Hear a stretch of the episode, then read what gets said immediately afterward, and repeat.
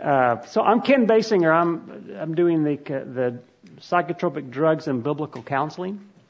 Uh, starting off, I always want to give uh, Keith uh, Palmer, who asked me to do this several years ago, uh, some props because he helped organize some of the slides that you'll see tonight. I, I just really had to add some of the medications into that. Catherine, this seems like it's getting a lot of reverb to me. Does that sound like it's reverbing? It's good for y'all? Okay, it's just feedback to me. It's just me, yes.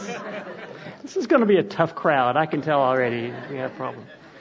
So I appreciate Keith doing that. Uh, I'm a geriatric pharmacist. I started off uh, in my career retail, so I did dispense for a while, and then I went from there to, to clinical settings. So I work in long-term care, nursing facilities, and, and geriatrics is kind of my area. So it's a clinical pharmacy. I deal a lot with the kind of drugs we're going to talk about tonight. I do want to let you know about some books that I found very helpful, and you'll see some of these quoted this evening. Uh, the first book is, and these are all in the bookstore, by the way. Blame It on the Brain by Ed Welch is a great foundational book on how God has designed us. It talks about medications as well, and but there's a lot of design uh, on our duplex being and psychosomatics here. Great foundational book. Uh, I love Dr. Charles Hodges. He's a physician out of Indiana. He speaks a lot for ACBC. Came out with a book a few years ago called Good Mood, Bad Mood. And again, this is in the library as well. He sought out to look, get a biblical perspective on bipolar. And in the process of that, he really, it led him into a better, deeper understanding of uh, how we use, how depression, how we treat depression with antidepressants and the connection with that and bipolar. This is a great book, and there are a few quotes from that. Uh, Dr. Charles Hodges. Mm-hmm. Yeah, and it's uh, in our resources at the back of my handout. I think you'll find these resources there. Uh, well, Medicine Stop the Pain is probably one of my favorite books. It's by Elyse Fitzpatrick and the late Dr. Laura Hendrickson, who uh, I just think a lot of her ministries we lost her to cancer about seven years ago. Uh, this book is great. It's written from women and it's actually for women, but it's a great book for everyone. Um, it just really takes from the uh, psychiatrist's view, a Christian psych- uh, psychiatry view of how to look at uh, pain, especially how we treat pain, and how medicines can affect that. And I just found this is an excellent, excellent resource. Uh, great stories in that book, personal testimonies as well. Uh, lastly, uh, thought I had it here, so here it is. Um, ACBC came out with some uh, uh, an essays in 2021. It's on their website. Uh, it's just called Volume Three. Uh, this has four essays on this topic of psychotropic drugs. Does a lot of research. Uh, if you're if you're kind of a geek like me, you'll just love getting into the, some of the numbers. But the history, it's very engaging on how how Christians can look at uh, the medical model and how medicines apply to that. So, there's our introduction. Um, let's start off with the word of prayer.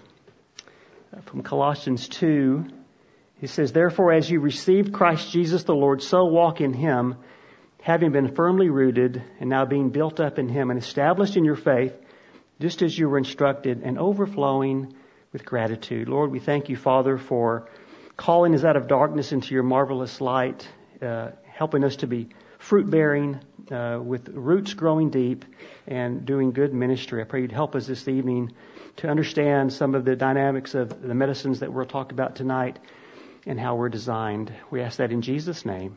Amen. All right. So, I always start off this uh, topic with uh, a, a, description of good medicine. We always want to be thankful for the medicine that we have. And I, and I have some things to say maybe about how we overuse medicine, but I don't want you to misunderstand. I'm thankful. I hope you are too for the medicines that we have today that treat so many things, diabetes, heart disease, things that, that I work with every day. Very thankful that we have good medicine to address a lot of ills. So we don't want to forget that. With that said, we use a lot of medicines. I update this every year and it goes up every year. 2021, we spent $577 billion on medication. We use a lot. Uh, 2018 data that uh, came out, this is the last data I could find on the most common ca- categories Pain medication is the number one. Did y'all know we have an opiate problem in the U.S.? These are the most commonly prescribed class of medicines. Um, we'll get into that a little bit later. Cholesterol medicines are number two. Look at number three. Antidepressants. We're going to talk about the different categories, but that one category of antidepressant use, it's, it's in the top three, which is pretty, pretty amazing. I've broken down to you some of the age uh, categories. Uh, this might be interesting to you. Asthma medications for children that are young, uh, adolescents, the CNS stimulants. These are drugs for ADHD. It's a hugely popular uh, class. But look at the adults aged 20 to 59. What is it? Antidepressants. So you would imagine for counseling, if somebody's sad, they may have had an experience with antidepressants, number one. Now, after age 60, if you cough twice, we'll start writing you out a prescription for cholesterol medication. It's just a very uh, helpful and useful thing we use a lot. Why does it seem like we use so much medications, and I would even say we overuse medications? Several reasons. I think we have a wrong view of pain. Pain is really a good thing. God has given it to us in our bodies to, to, so we know both emotional pain and physical pain to tell us that something is not right. Government created a problem several years ago uh, you may or may not know this, requiring everyone to be at a zero pain level. You know, experience that. You have to be at a zero pain level. And they created really the beginning of an opiate epidemic. Uh, it's a different talk I do. Uh, A lot of marketing. Uh, everybody's marketing, smiling in the marketing commercials, right? They're always so happy with their medicines. Everything's peachy. And then, then in the end, they speak out this, you know, 30 seconds really fast of the side effects, right? Don't listen to that part. There's a short, short-term, long-term issues. Uh, we do really good at addressing issues and, and, assigning medications to them. We don't do a good job if those things have resolved on getting people off of medication. So the short-term issue ends up being a long-term use of medications. And by the time they get to me in geriatrics, I see an accumulation of a lifetime of medication, and it's so complex. And I spend a lot of my time trying to weed off, do we still need this anymore? Is this even helping? Uh, a lot of my time is spent there. All right. So let's look at the psychotropic medications and see why these are most popular. If you didn't know, here are the kind of the six categories that uh, are helpful to understand. They're the anti-anxiety medications, the antidepressants, we t- said that's the really popular one, hypnotics to help us rest, antipsychotics is the fourth area, uh, bipolar medications, and then we have narcotics or opiate medications in this class too. The government, in a lot of ways, includes that in this class of drugs because it has such a, a effect on the psyche. It has a very relaxing effect as well. Um, so they, they add that in. And it makes it the most prescribed class uh, of all the medicines. Uh, we're going to talk about the DSM-5 and the government insurance payment system. Um, we'll mention the, the, payment structure now. The reason why we use so much uh, psych medications is once uh, the DSM, uh, I think I've studied that, the diagnoses of that. Once you have a diagnosis, it opens up a whole paradigm of payment. And so once you get the diagnosis, you get paid for to stay wherever you are, and with that diagnosis comes a whole list of medicines, expected treatments for that. So it's kind of a, a little circle there of payment and medications. Uh, see this a lot. Long-term use, these medicines tend the, to wear out over time, and so it requires sometimes more medications. They are an easy solution for negative feelings. Uh, we're all going to mention again the chemical imbalance theory a bit. But in 2019, the, the numbers said one out of every six person walking down the street, every adult is probably on one of these medicines. Interesting. So my point is you should expect counselees that you're speaking to, probably many of us here tonight, are on these type of medicines. So it's an area that we need to be aware of.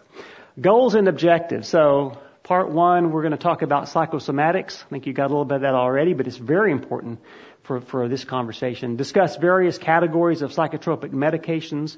I'm going to teach you about homeostasis. Hope you remember that name. And then part three is going to be psychotropic drugs and uh, the counseling, just some practical advice on how to think about that. All right, we're going to kind of go over this. I'm not going to spend a lot of time on that, uh, but just to remember, Uh, the, the word duplex, this is a biblical psychosomatic of how we're designed.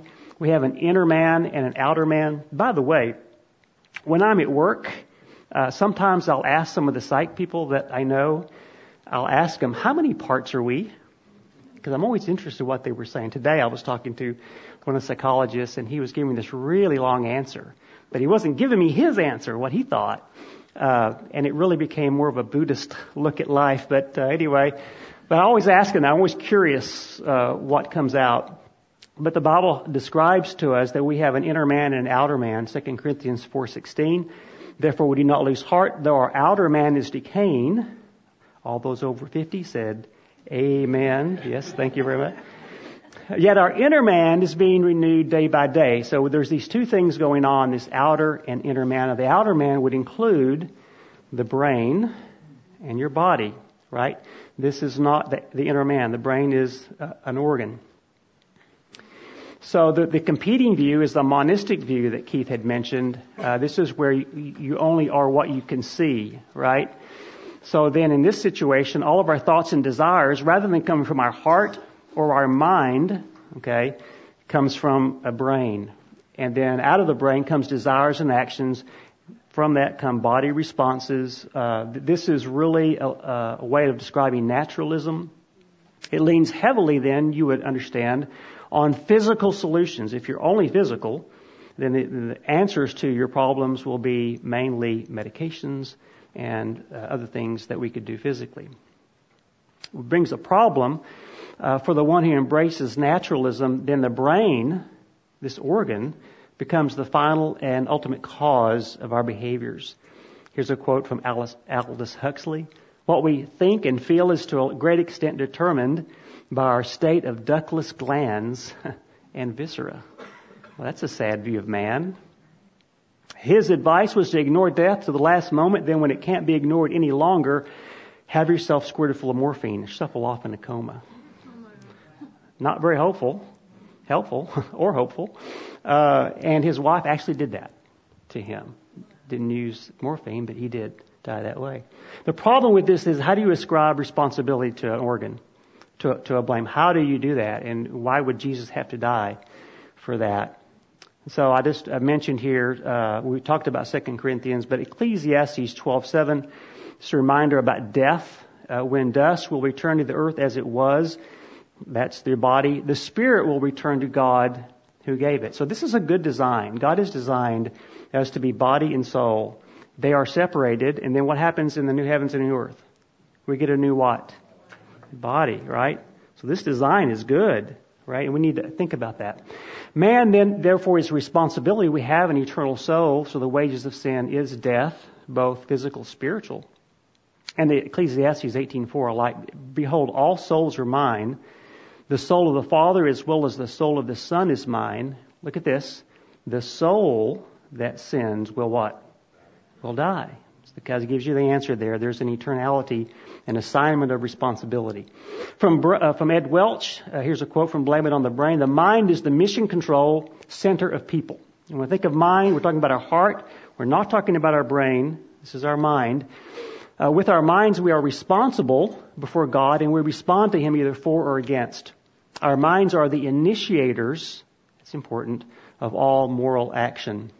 The body then is the mediator of moral action rather than the initiator in a sense it's equipment for the heart.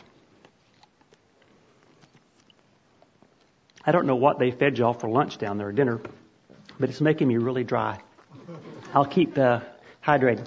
So here's a picture. I just, uh, for me to get to know you or your counselee, you realize you have to know more than just the outward. You have to get to know them personally. I had this picture uh, here of my son and I we're up in, up in Boston and we're hiking around. I thought this was kind of a neat example. And plus my son Joel here, he always wants me to include him in this thing. I don't know. He wants his face in there. What do I know? So, uh, here's day one. Okay. See day one here. There's me with my glasses. I am very disheveled, but it's a little bit deceiving because my feet feel really good and my son Joel's feet are really hurting right? It doesn't look like in the picture. I look disheveled pretty much in that picture. But you know what? The reason why is I was wearing memory foam shoes. Do y'all know this is not a commercial for memory foam shoes? But if you walk around all day, get some memory foam shoes. Well, by the end of the day, my son was so hurting so badly, he said, Hey dad, can I wear those shoes tomorrow? We had the same size. And I said, fine. So here's the second day, day two there. Who has the gray shoes? Joel does, yeah. So he's pretty happy that day. I'm stuck with the, the hiking boots. I'm smiling for the picture, but I can tell you I'm not smiling on the inside, right?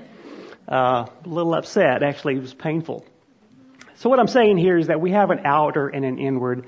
For us to get to know one another, we really have to ask and really get involved and find out what our attitudes are. Uh, we're going to connect that to medicine. So in the, uh, oops, come back. When you think about biblical psychosomatics, we have the heart. The heart is then the mind is driving your thoughts and intentions to your body, but this is important. At the same time, your body is keep communicating back to your heart and your mind. And so I think Keith mentioned as well, if we're tired tonight, uh, tired of the pharmacist draining on and on about stuff, uh, if you're tired, it's going to affect your heart and your mind, right? So there's this two-way communication that's going to affect you which is why Proverbs 24:23, watch over your heart with all diligent, diligence, for from it flows the springs of life. So your heart is having all this stuff come out, this good and bad, but your body is also sending back information as well. We would say the body affects the heart, but it doesn't command your heart. It's just an influencer on you. Whether that's sickness or disease, physical injury, maybe you're hungry and tired, we mentioned about, maybe there's some hormonal changes going on. And my daughter, Anna, uh, allows me to talk about this. There was a period in, in my oldest daughter's life where she was feeling very sad. Uh, and it was, it kind of got worse. So she went to her doctor and her doctor gave her a prescription of what? Antidepressants. Yeah.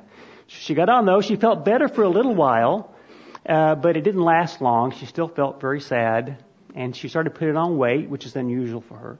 And then some of her hair started falling out. Huh? And then we started thinking, oh, wait a minute. So what happened is she had low thyroid. And so when we got her thyroid levels up, ah, the lights came back on. Everything was much better. She got off the medications. And by the way, that was not an easy thing. Coming off of the antidepressant was not easy.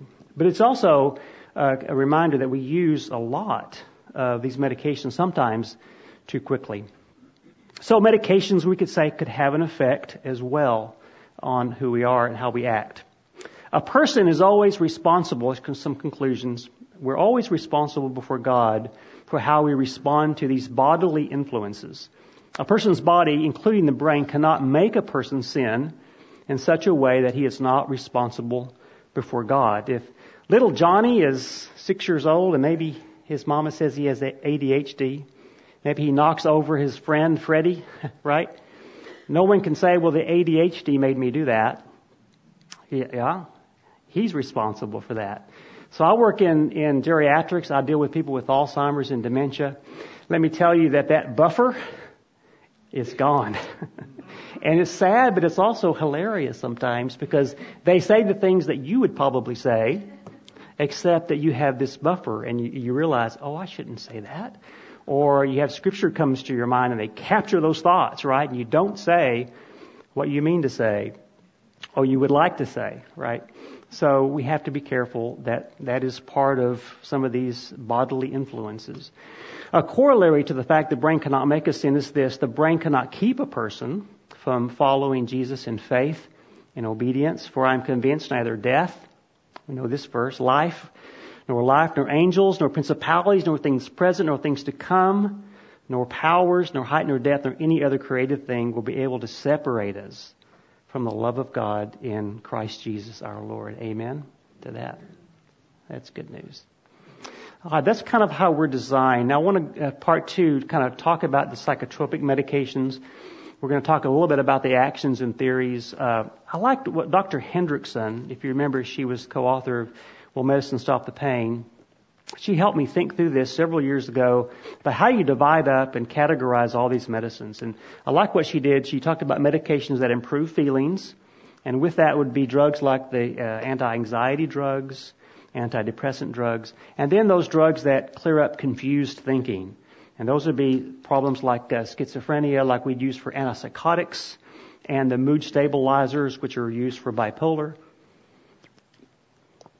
So you have issues where you're not thinking well. And all this was helpful, help us kind of uh, divide up some of this. Actions and theories. Uh, it's very interesting. If you if you pull up some of these drugs and you look at the package insert from the manufacturer, and it says how do these drugs work, somewhere in there mixed in, you'll find a note that says we don't know how these drugs are really working. Now we know in a in a lab we know we can see the effects that the neurotransmitters have. Nobody uh, doubts that we have neurotransmitters that help affect all these things.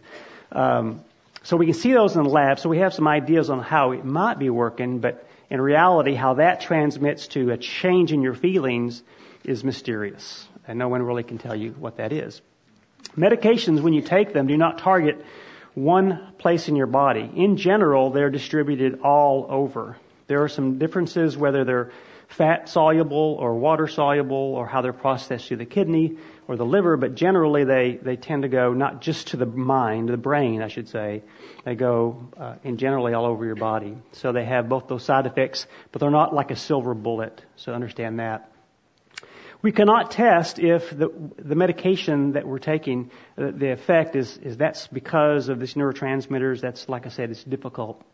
And that brings us back to what you heard earlier, the, the chemical imbalance theory, uh, which started somewhere around um, the 19, I guess 1950s. The, the medical model had been developed in the early century, so we, we figured out if you have an infection, we discovered penicillin. So this medical model, there's something broken, right? And then we have medicine that can fix that. If you have um, uh, pancreas that isn't working, you have diabetes, we have discovered we can give you insulin and we can fix that. Well, the the, the uh, psychotrop, excuse me, the uh, psychiatric uh, industry didn't have that. And they started, they adopted this idea, not based on something they saw that was broken, but really on the symptoms. So they found uh, some medications that helped people when they were uh, sad or had some confused thinking. And the idea was, okay, if these medicines help someone who was sad and their chemicals must have been something wrong in the beginning. You see, there must have been some chemical imbalance because we gave them the medicine and they're feeling better. And it was really a desire to have this medical model. They just wanted something broken. I can tell you the pharmaceutical industry loved that idea.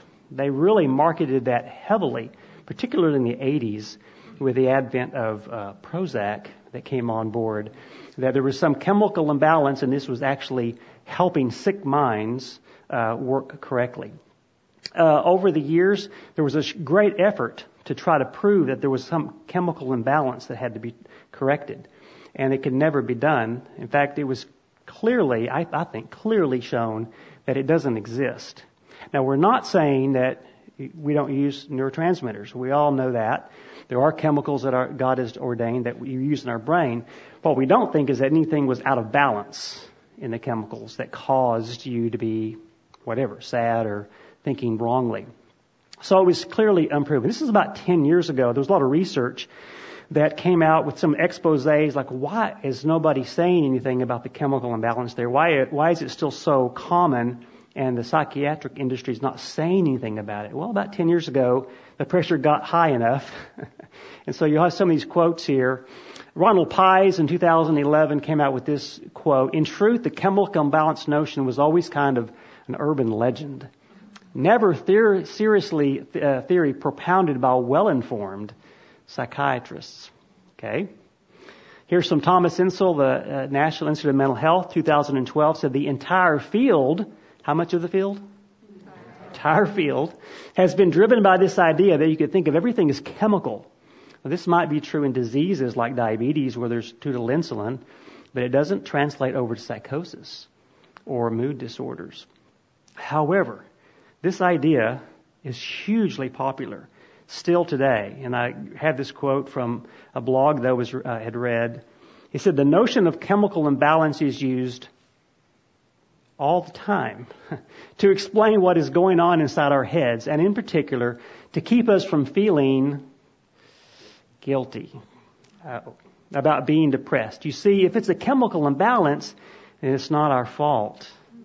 So if you're a counselor here, that should have set off some bells in your mind. If something is not your fault, then it sounds a lot like it could be used for blame shifting, right?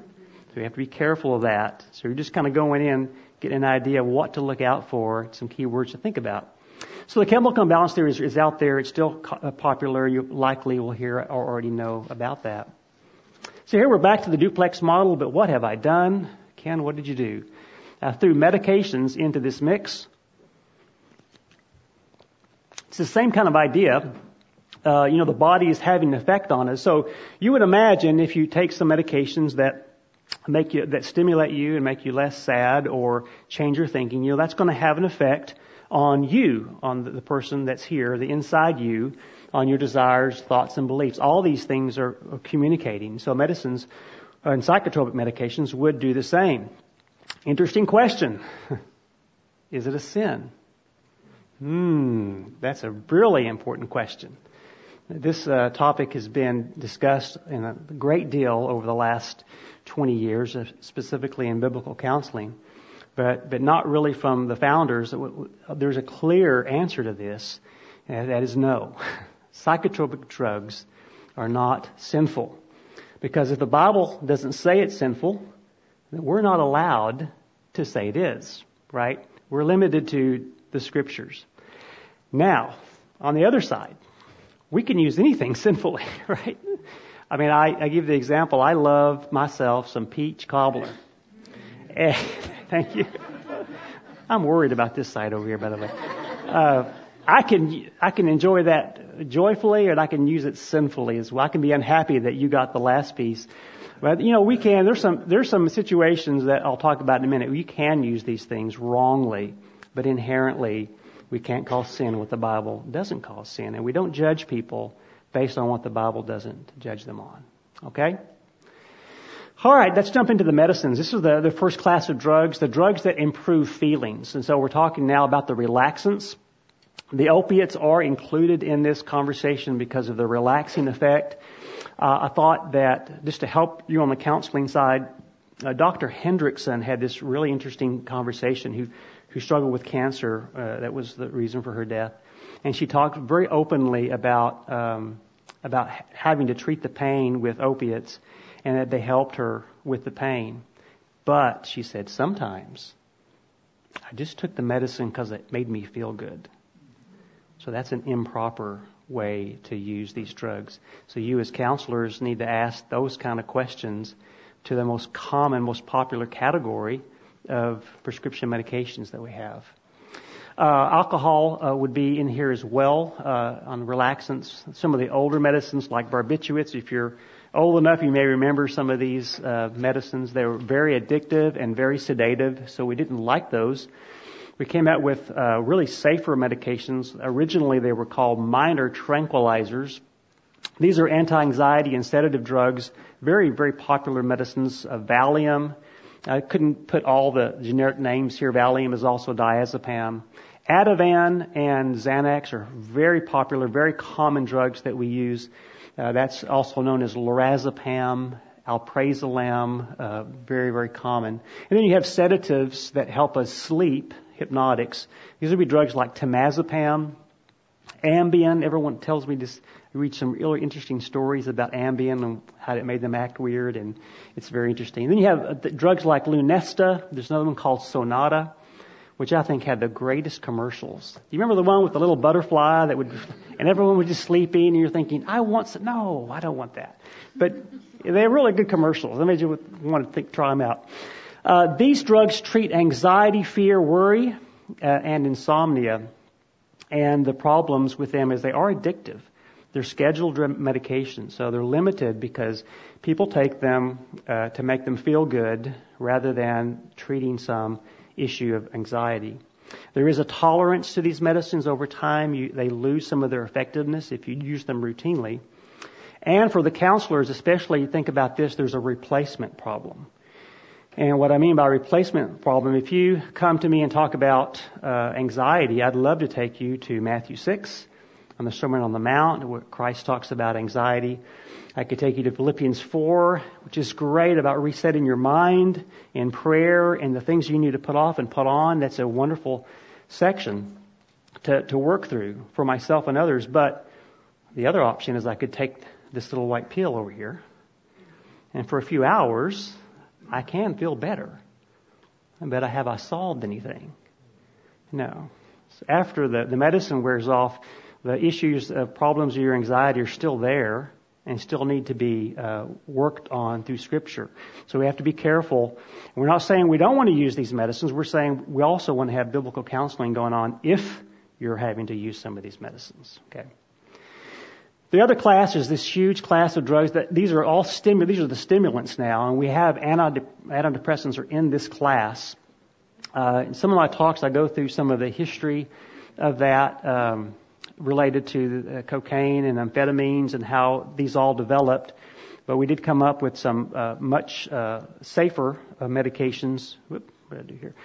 That uh, are very popular. These antidepressants. Uh, we figured out a way to kind of make them more less affected on dopamine and more active on serotonin, and we avoided a lot of the, the dramatic side effects of things like the amphetamines, methamphetamines, horrible medicines uh, we are able to refine those and have them be much safer. Some of the older medications, uh, drugs like Elavil and Pamelor, we still use a lot of Elavil um, on neuropathies, diabetic neuropathies. It seems to be very helpful in low doses in stopping those pins and needles. But the newer medications, uh, and I put the generic names here. I don't know if that's helpful or not, but uh, drugs like Prozac, which was the original uh, medication from Lilly, that's fluoxetine. Sertraline is Zoloft. Uh, paroxetine, uh, Paxil, escitalopram is Lexapro. Uh, we use a lot of venlafaxine. That's also known as Effexor. The pharmacist always called it side effectsor because it has so many side effects that came with it. You don't have to write that down. and then duloxetine is used a lot. That's Cymbalta, and it's also used with uh, pain, with neuropathic pain. So there's other ways to use these medicines, not just for uh, antidepressants. They have a, a short-term, a long-term effect. They, they do uh, run in. Uh, usually, people will get a, a, the stimulant effect and they'll feel better quickly. Long-term, they tend to uh, wear off. And I'm asked this question a lot: Do these medicines work? And so if you, if you measure it by what they, we use a Hamilton depression scale. Some of you may know that. It's got some 50 different uh, measurements to, to measure depression. And these medicine, the anti, these antidepressants uh, depressants actually uh, do better. They help, but only by a few points. so, I mean, the, the difference between that and not taking anything and just doing regular counseling, it's really small. So, uh, so they're not that effective uh, long term. Now, where they are effective uh, shows that people that are, are really having a difficult time, maybe they can't get off the couch, and they they are just to the point uh, where thinking about suicide or other things. These medicines help, especially those people who are, really really low. Uh, and you can see that. Does this help them? That seems to be clear. Uh, they do tend to wear off over time. Your body tends to adjust to those. Uh, they, they, the first drug that came out was Prozac, I mentioned, and they had a term. They called it Prozac poop out. Because after a few weeks, it just didn't have the same kick that it did. They needed more of that, and then they needed to add more uh, drugs to keep the same effect. Uh, I want to describe that to you now, and this is uh, the section called homeostasis. If you've been asleep, nudge your neighbor because this is the one thing I want you guys to try to remember is about homeostasis. It's funny because people remember homeostasis and they'll look at me and say, "Hey, I remember that." They don't know my name, but they remember homeostasis, and I, well, that's okay. We can take that. Homeostasis is a movement toward a stable state. Think about being in grade school on your teeter totter. You know, you're just kind of balancing yourself out, right, with your friend and your body's doing this all the time. If it's too hot in here, I'll start to sweat. That'll bring my temperature down. If it's too cold, I'll start to shiver and my temperature comes back up. Your body's doing this all the time, and it's also true of medications. Now, we don't believe in the chemical imbalance theory, but we do know that there's neurotransmitters involved and that you can put too much of those in your body, it does cause an equilibrium, uh, uh, in equilibrium, out of balance, an artificial imbalance. I'll give you some examples. Uh, acid reducers. Oh, these are great medicines. They work really well. I'm talking about drugs like Prilosec. Y'all know these? Nexium. Very common drugs. They work really well on blocking these acid pumps in your stomach. Okay? We like them. The problem is that your stomach recognizes that you don't have enough acid in there because the drugs work well. What is your stomach trying to do? Trying to make, that, trying to make more acid. If you look at the lining of your stomach over time, it actually changes. Uh, this is a good thing the Lord has designed to make more acid. The more pumps appear, the morphology of your stomach changes. So what happens when a person stops taking their proton pump inhibitor uh, after about 48 hours? They get a lot of acid and they are very uncomfortable. Probably some of you would say amen out loud because you probably have done that. Uh, yes, so this is, and then you begin to think, there's something wrong with my stomach that I, that I took off the medicine. Look what happened. And actually, that is actually a drug effect that happens on a lot of these medications. Same as sleeping medicines. Take too many sleeping medicines every night. Your body stops making sleep factors, and then you stop taking them. What happens? You don't sleep. You're just up, right? Same thing is true of the antidepressants, uh, this, this class. So you start to poop out because your body knows that it has, in, in this case, uh, too much serotonin. And we can see this actually in research where the, the, the, the neurons, think about biology again, actually thinks, hey, I've got too much serotonin. I'm going to make less of it because I've got too much going on. So your body adjusts to it. On the other side, the other side of that neuron starts to become sluggish and less reactive to the serotonin because I got way too much. So it, in a sense, the, the medicine over time, over, over several weeks, uh, begins to equalize and you don't have that same effect.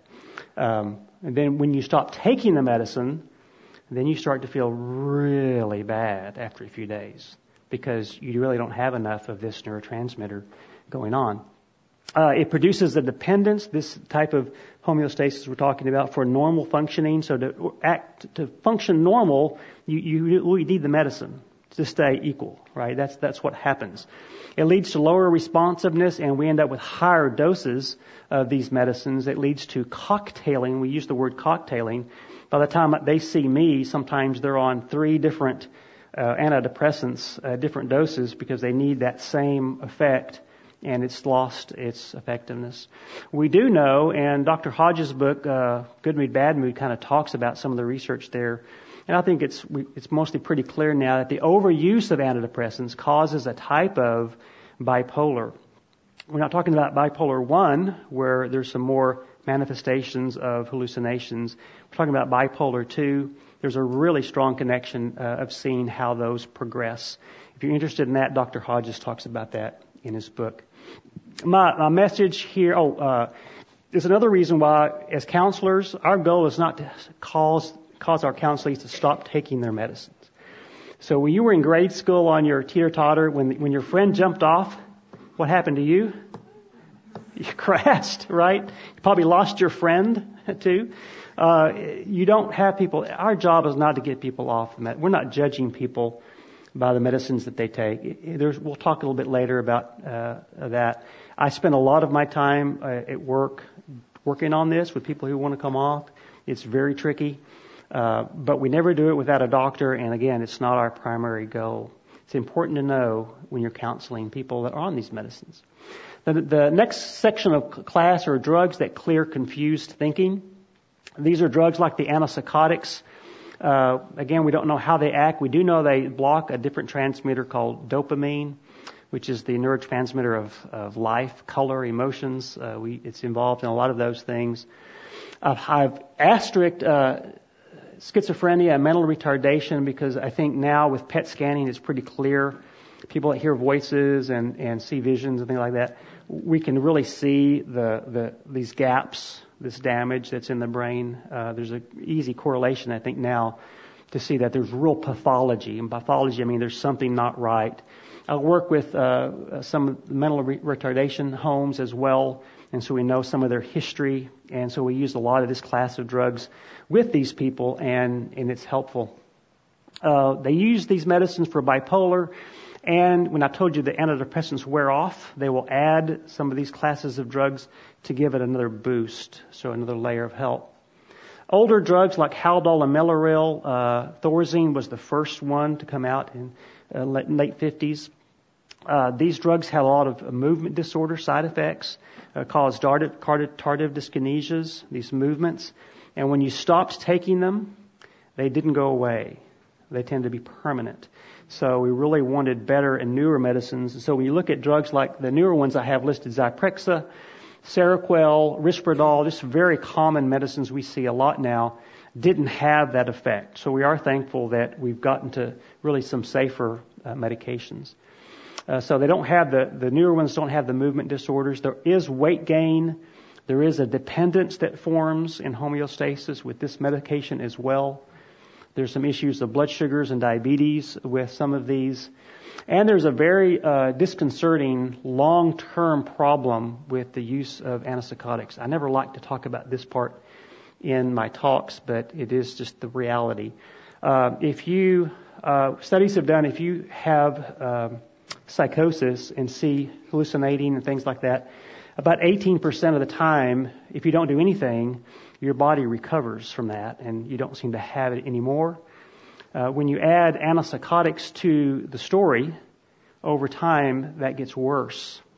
Um, you don't recover. The numbers drop to about 6%, uh, and you can see that. Some of that's talked about in the essays I mentioned earlier.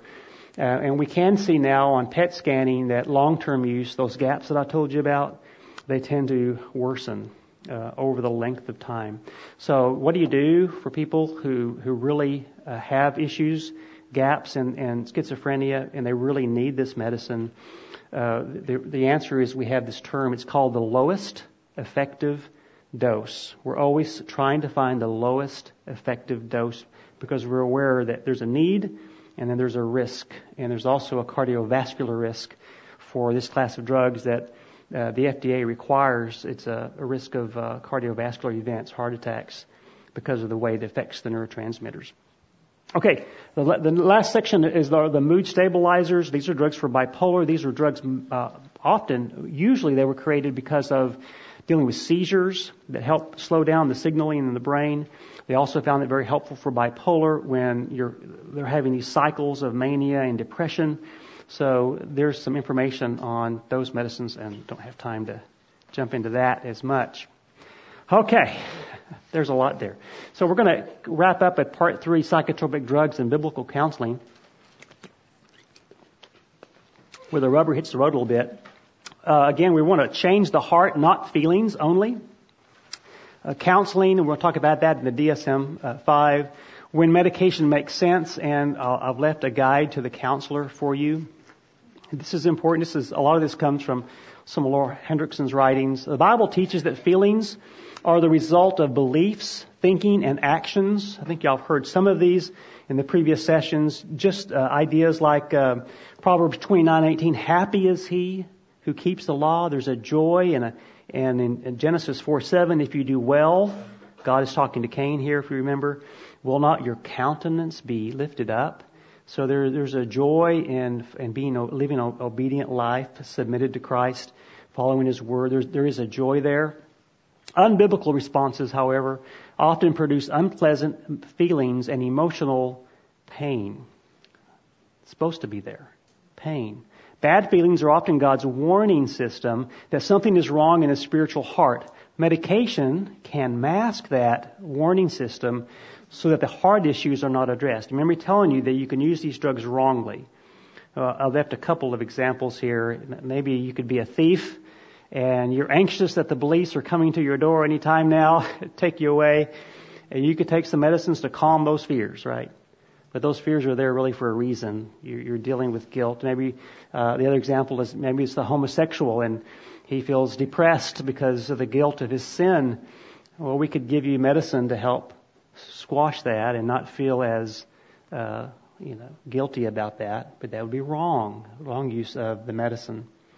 However, medications can be helpful and even wise in situations where real pathology exists, and in harmful situations like suicide, someone seeing active hallucinations, these drugs help.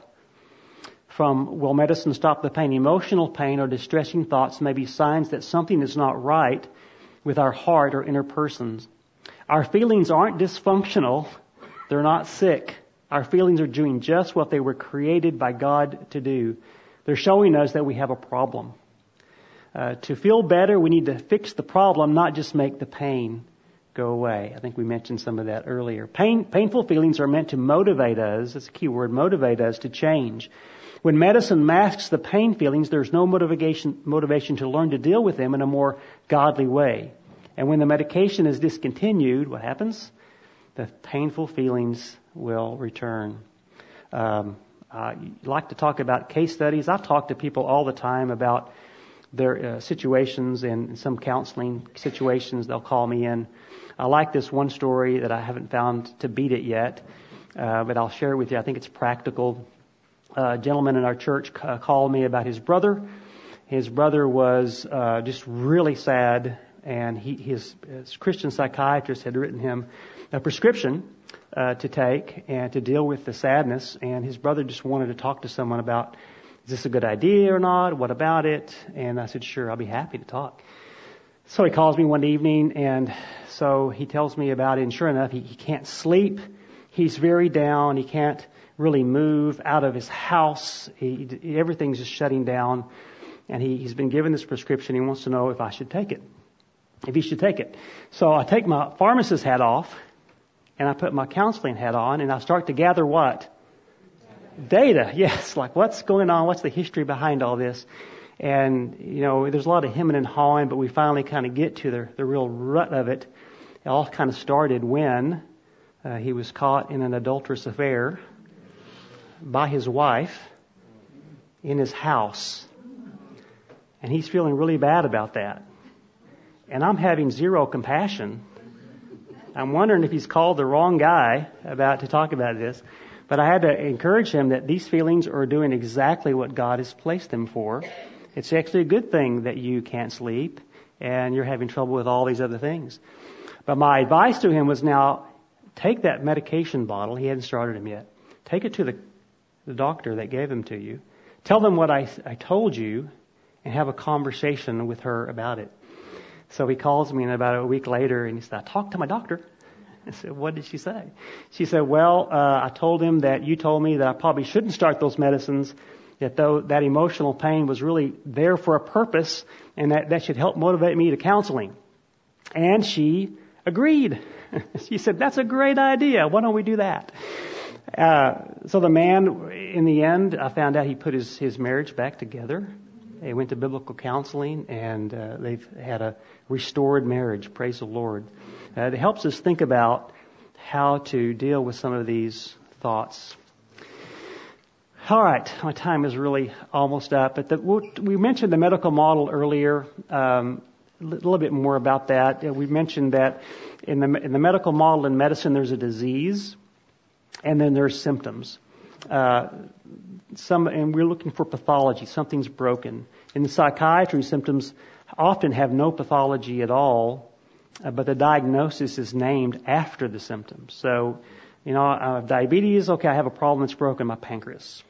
Uh, in the psychiatric world, they just simply look at my symptoms and they write them down and they categorize them and they give me a diagnosis, not really based on anything they could prove that was wrong.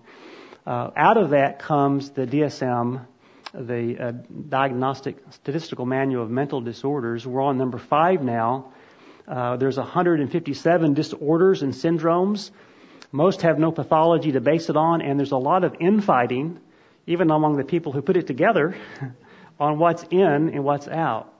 The other thing to know is that every time they come out with a new DSM, it changes dramatically on what's considered wrong and right and and how they describe things. So it's a it's not a, a firm foundation at all. In fact, there's some problems with it. Some normal behaviors are labeled, uh, given labels. Uh, I like this one, this disruptive dysregulation disorder. What do you think that is? Rebellion. What's that? Rebellion. Rebellion, yes, exactly. It's rebellion. It's it's not following uh, what your parents tell you or what. You know, my dad had a real good way of dealing with dysreg- dysregulation disorder. I didn't need any medicine for that. He fixed it. Uh, there is a relabeling of sin as disease. So now it's alcoholism uh, rather than drunkenness. We understand drunkenness. We have a biblical word, and we can go and find biblical solutions. Pedophilic disorder. It's under sexual sin. The Bible has a lot to say about that. But these labels can be used, uh, in a sense, to help blame shift in some ways a person's conscience rather than having personal responsibility. So you as counselors should be aware of that. It can soothe the guilty conscience rather than the confrontation that is needed. And also be aware of a new assigned identity where they, they're given a label and they think, well, that's what I am and who I am. And if you're a believer, it's in Christ, right? And you have to reset that mind. Charles Hodges, uh, in the Gospel of Mental Illness seminar, he, he reminds us of three things to remember. Never call disease what the Bible calls sin. Don't call it sin if the Bible doesn't cause it sin. You have to look for a biblical name and always look, in these cases, for pathology. So medication does make sense if there's pathology involved in dangerous situations where there's a suicide or hallucinations going on. Those, it makes sense. Uh, slow tapering, maybe somebody's trying to come off. Dr. Hendrickson also talks a little bit about this, and it's just hard, but they want to. You know, just it, it's it's not a have to. Uh, it, can it's fine if they need to stay on these medicines. We don't judge them on that. Uh, it's not a good time. I mean, medications make sense uh, if there's other physical issues that are being addressed, uh, and they want to come off some of these medicines or something, but they're having their gallbladder taken out. It's, we can wait. It's not anything that's urgent. And maybe it's the wrong time. Maybe there's a, a family ordeal going on or a passing, a death. Uh, these these are things that are secondary, and they can we can wait. And Dr. Hendrickson also liked to point out that when a counselee just got stuck and got really low and needed a little boost, that there was nothing morally wrong at all with taking some of these medicines to help get them up when at the same time, you're involving the scriptures, you're renewing the mind in counseling. There's no reason that you uh, you cannot do both of those at the same time. All right. Wow, I am out of time and mostly out of breath. Um, I'm going to close this. Okay, on the end of your notes, I'll left you a counselor's guide there. Uh, you can read that later. Uh, it just talks about how to walk through this, uh, what we've talked about. Uh, from Dr. Robert Smith, the late Dr. Robert Smith. This is rather old, but it's really good information on how to walk through and think about this. Uh, and I want to close us with Colossians 2. We started with this verse uh, when we started this uh, in prayer, but I want to finish it because I think it applies.